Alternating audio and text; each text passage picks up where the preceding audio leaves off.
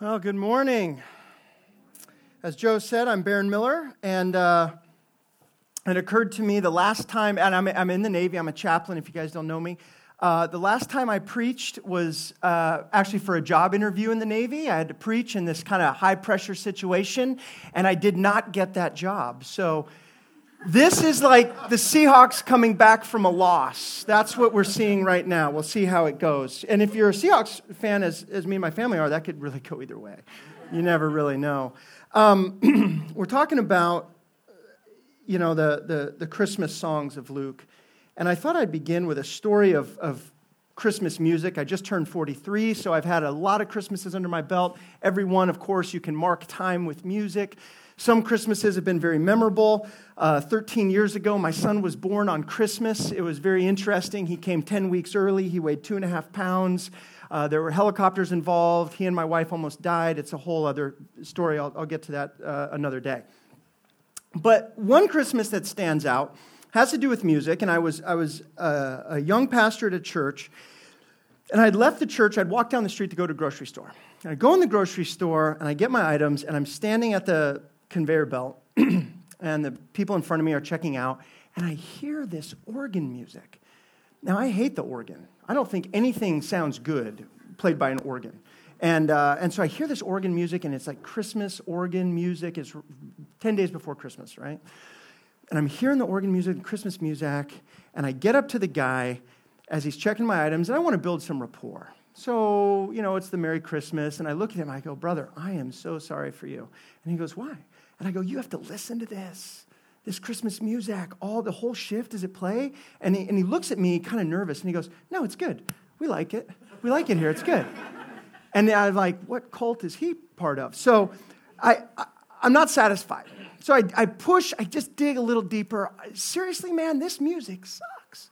Like it's organ, it's Christmas, it's bad. And again, nervously, he's checking my items. No, sir, it's good. We love it. We like it very much. It keeps us going, it keeps us in the holiday spirit.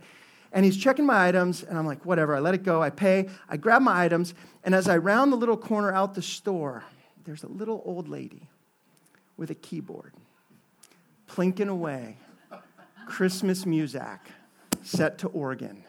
And I realize, oh, I get it now. She was definitely in earshot. And next to her was this donation can, and she's raising money and she's playing this Christmas music. And I felt this big. And I looked at the donation money and I looked at the old lady and I just thought, man, at her age, she should know better.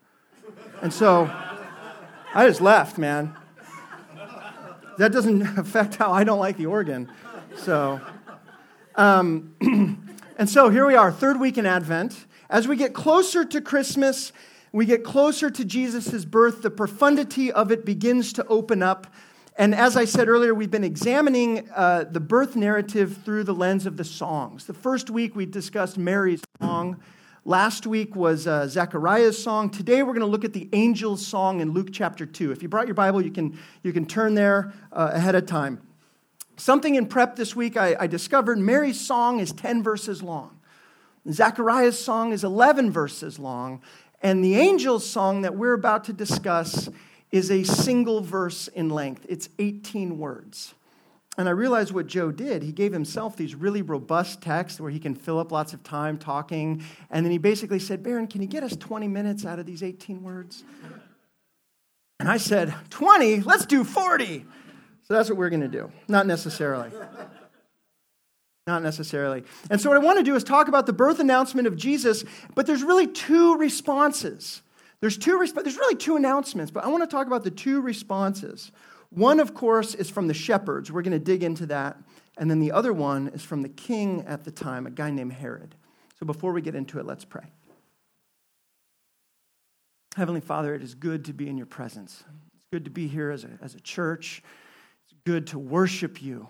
Lord, I, I ask right now that you open up all of our hearts and our minds to what you have in your word today for me, Lord, that you open up my lips, that my mouth can bring forth your praise. In Jesus' name, and all God's people said, Amen.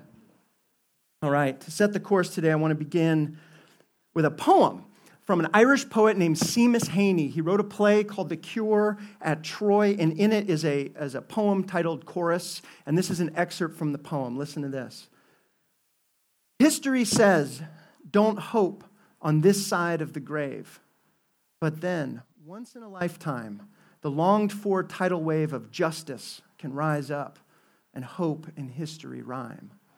Call miracle self healing, the utter self revealing, double take of feeling. If there's fire on the mountain or lightning in storm, and a God speaks from the sky, that means someone is hearing the outcry and the birth cry of new life at its term. Wow.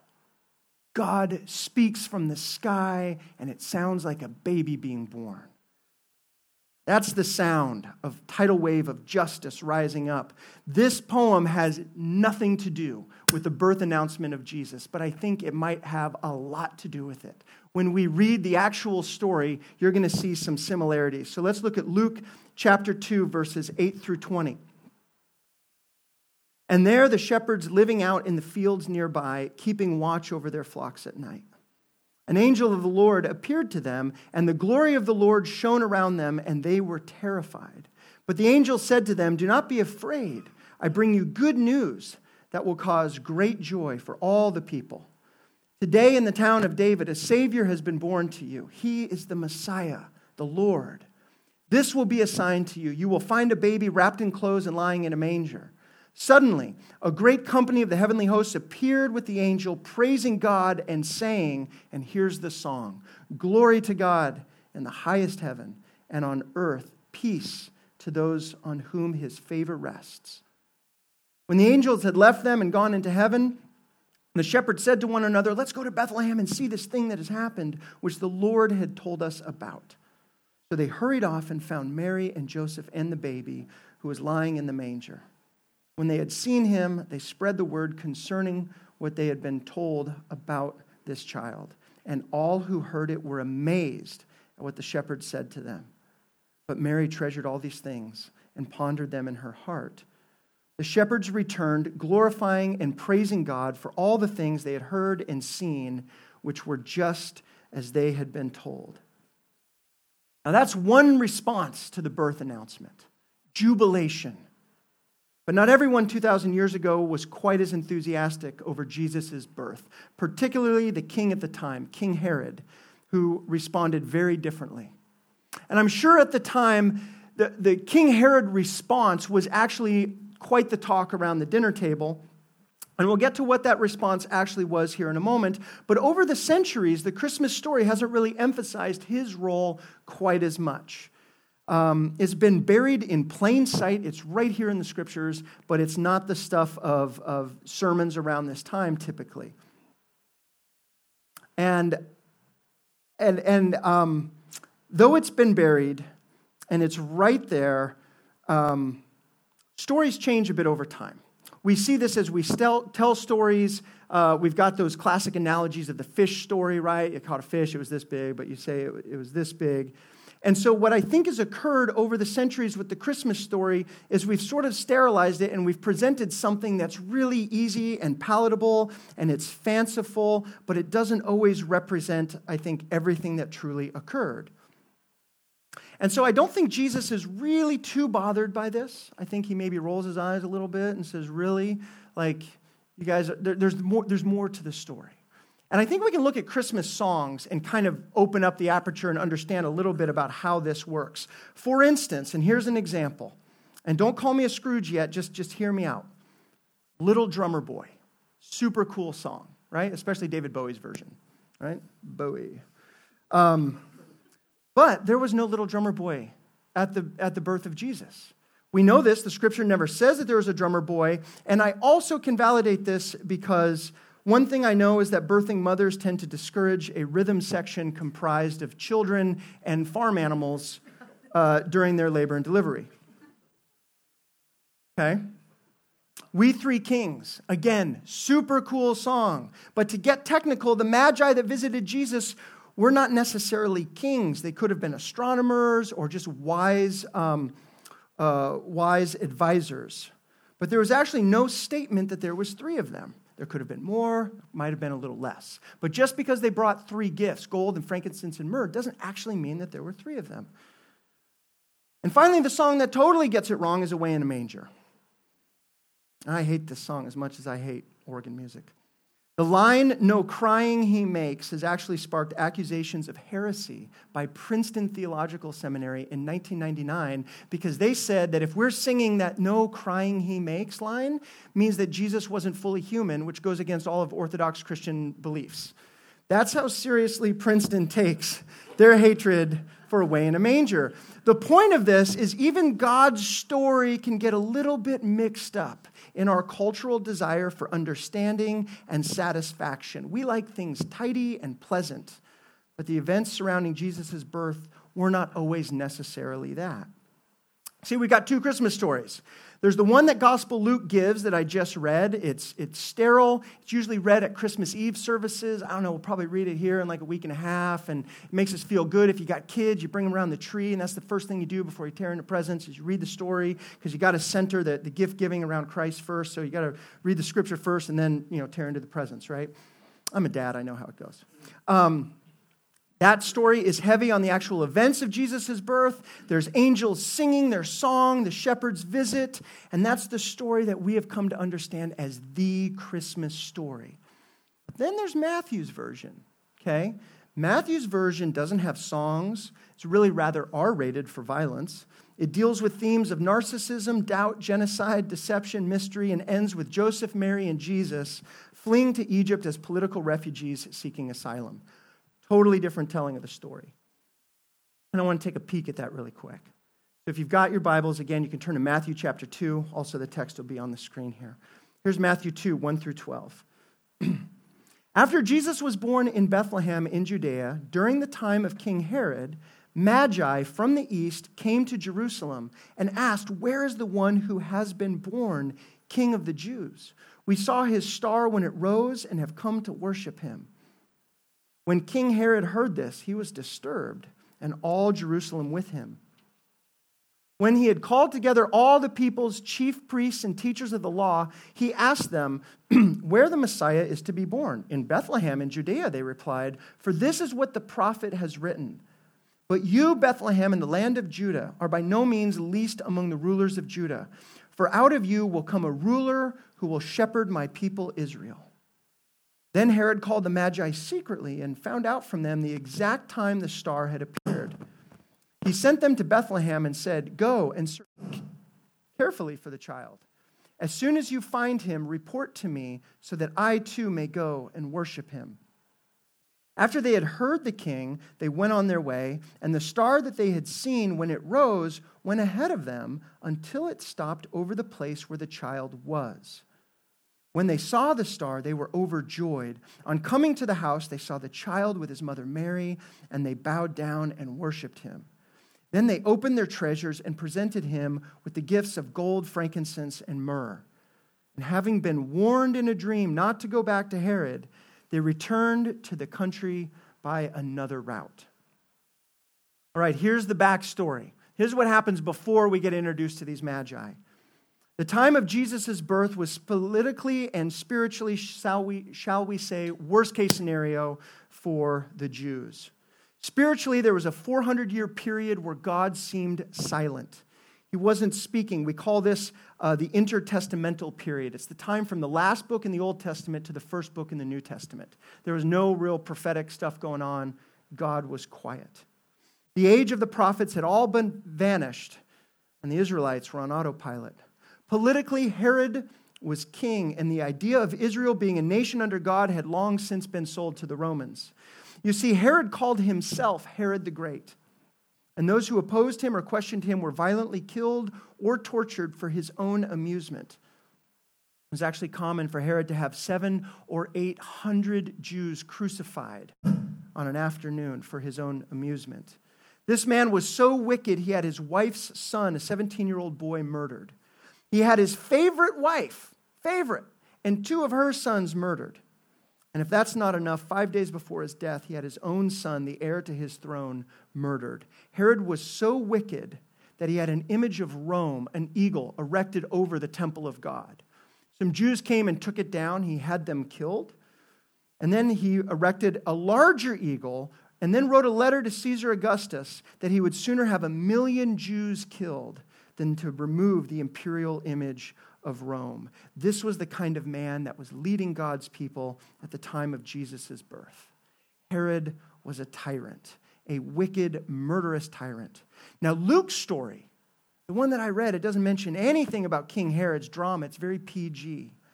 But Matthew gives us a version for more mature audiences. Let's continue with the story. Let's look at Matthew 2 uh, 13 through 18. When they had gone, that's the Magi, the angel of the Lord appeared to Joseph in a dream. Get up, he said. Take the child and his mother and escape to Egypt. Stay there until I tell you, for Herod is going to search for the child to kill him. So he got up, took the child and his mother, and during the night, and left for Egypt, where he stayed until the death of Herod. And so was fulfilled what the Lord said through the prophet Out of Egypt I called my son.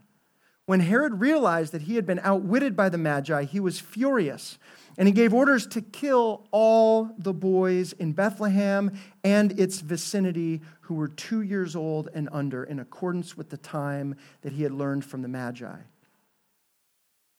Then what was said through the prophet Jeremiah was fulfilled. A voice is heard in Ramah, weeping in great mourning, Rachel weeping for her children and refusing to be comforted because they are no more.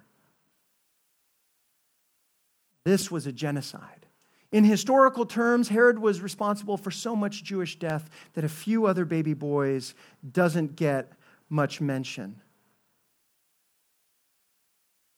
But I bet as Jesus grew up, he knew what had happened. I imagine, and this is just my imagination, this is my conjecture, that one day as an adult, you know, Jesus would walk the streets of Israel and he would look into the eyes of the old mothers aged just like his own mother Mary, and he would see pain in their eyes. He saw the hurt of loss as they should have had sons his age, but he understood. Jesus knew that their sons died on the account of his birth. All those boys died for him. At the time, what people didn't know is someday he would die for all of us. Amen? Amen. And that's what the weeping refers to from Jeremiah's prophecy. Mothers who refuse to be comforted because their sons are no more. Just imagine the death in the land. The question isn't how many families were affected, but how many weren't. I even think of how awkward it would have been for Jesus to have, like, I don't know, in elementary school, and there just were no other boys. Just think of that. They're all gone. And this is how God overthrows a tyrant. This is what he does. God crams himself into the virgin womb of a teenage girl and presents himself as a baby. Think about that. And it was hardly a merry night.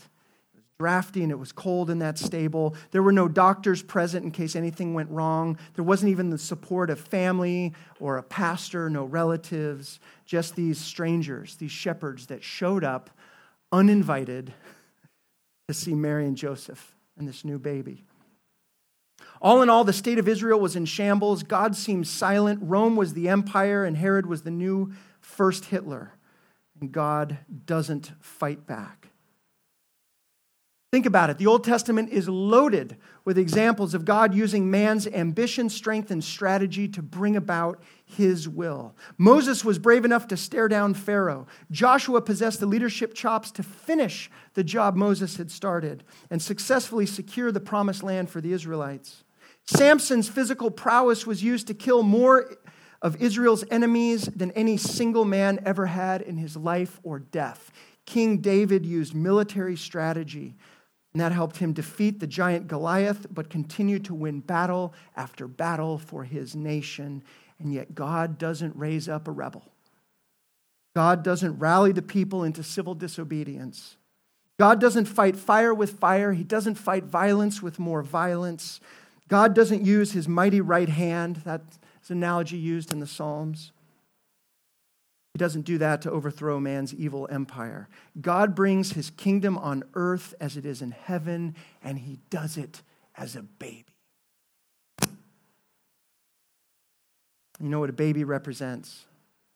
Babies represent hope and freedom. Babies know all too well tight little spaces. And all of a sudden, Then they can stretch out, they can yawn, they can shout, and let us know that they have arrived.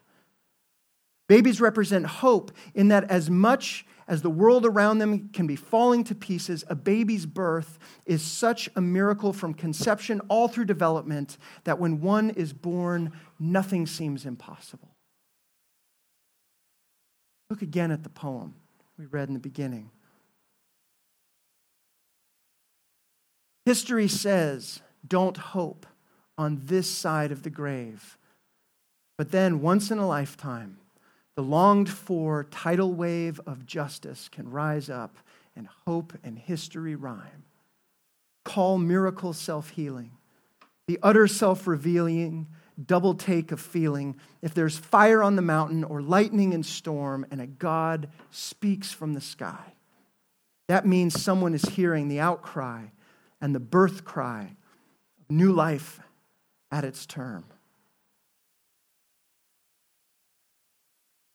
How do we respond to the message of Christ? Not just his birth, but his life, his death, and his resurrection. What do we do? The shepherds, they heard a single verse of a song Glory to God in the highest heaven, and on earth peace to those on whom his favor rests. They heard those words and became the first evangelists, telling everybody they could about what they had seen and heard and could verify. King Herod, he too heard the good news. And instead of worshiping God, all of his insecurities were triggered, leading to a tragedy that we scarcely can comprehend in 21st century America. We all respond a little differently, don't we? We all respond a little different to Jesus. But here is what I know. Here is what cons- is consistent is how God responds to us.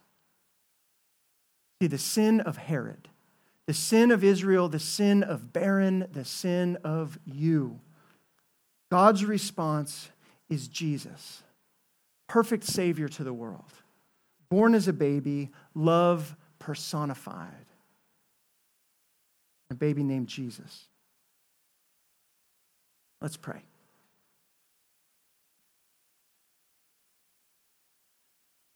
Heavenly Father, What do we do? How do we respond? You sent your son. You sent your son as a baby. He didn't show up as a fully formed man, powerful. He came, he came humble and meek, well acquainted with suffering, read the prophecies. Lord, the, the cultural zeitgeist of, of this season can suck us up man, it can suck us up. So, Lord, call us. Call us into worship. Help us to be obedient. Help us to respond far more like these blue collar shepherds than, than like the, the political powers at the time. With grateful hearts, Lord, that we worship you. Church, let's stand.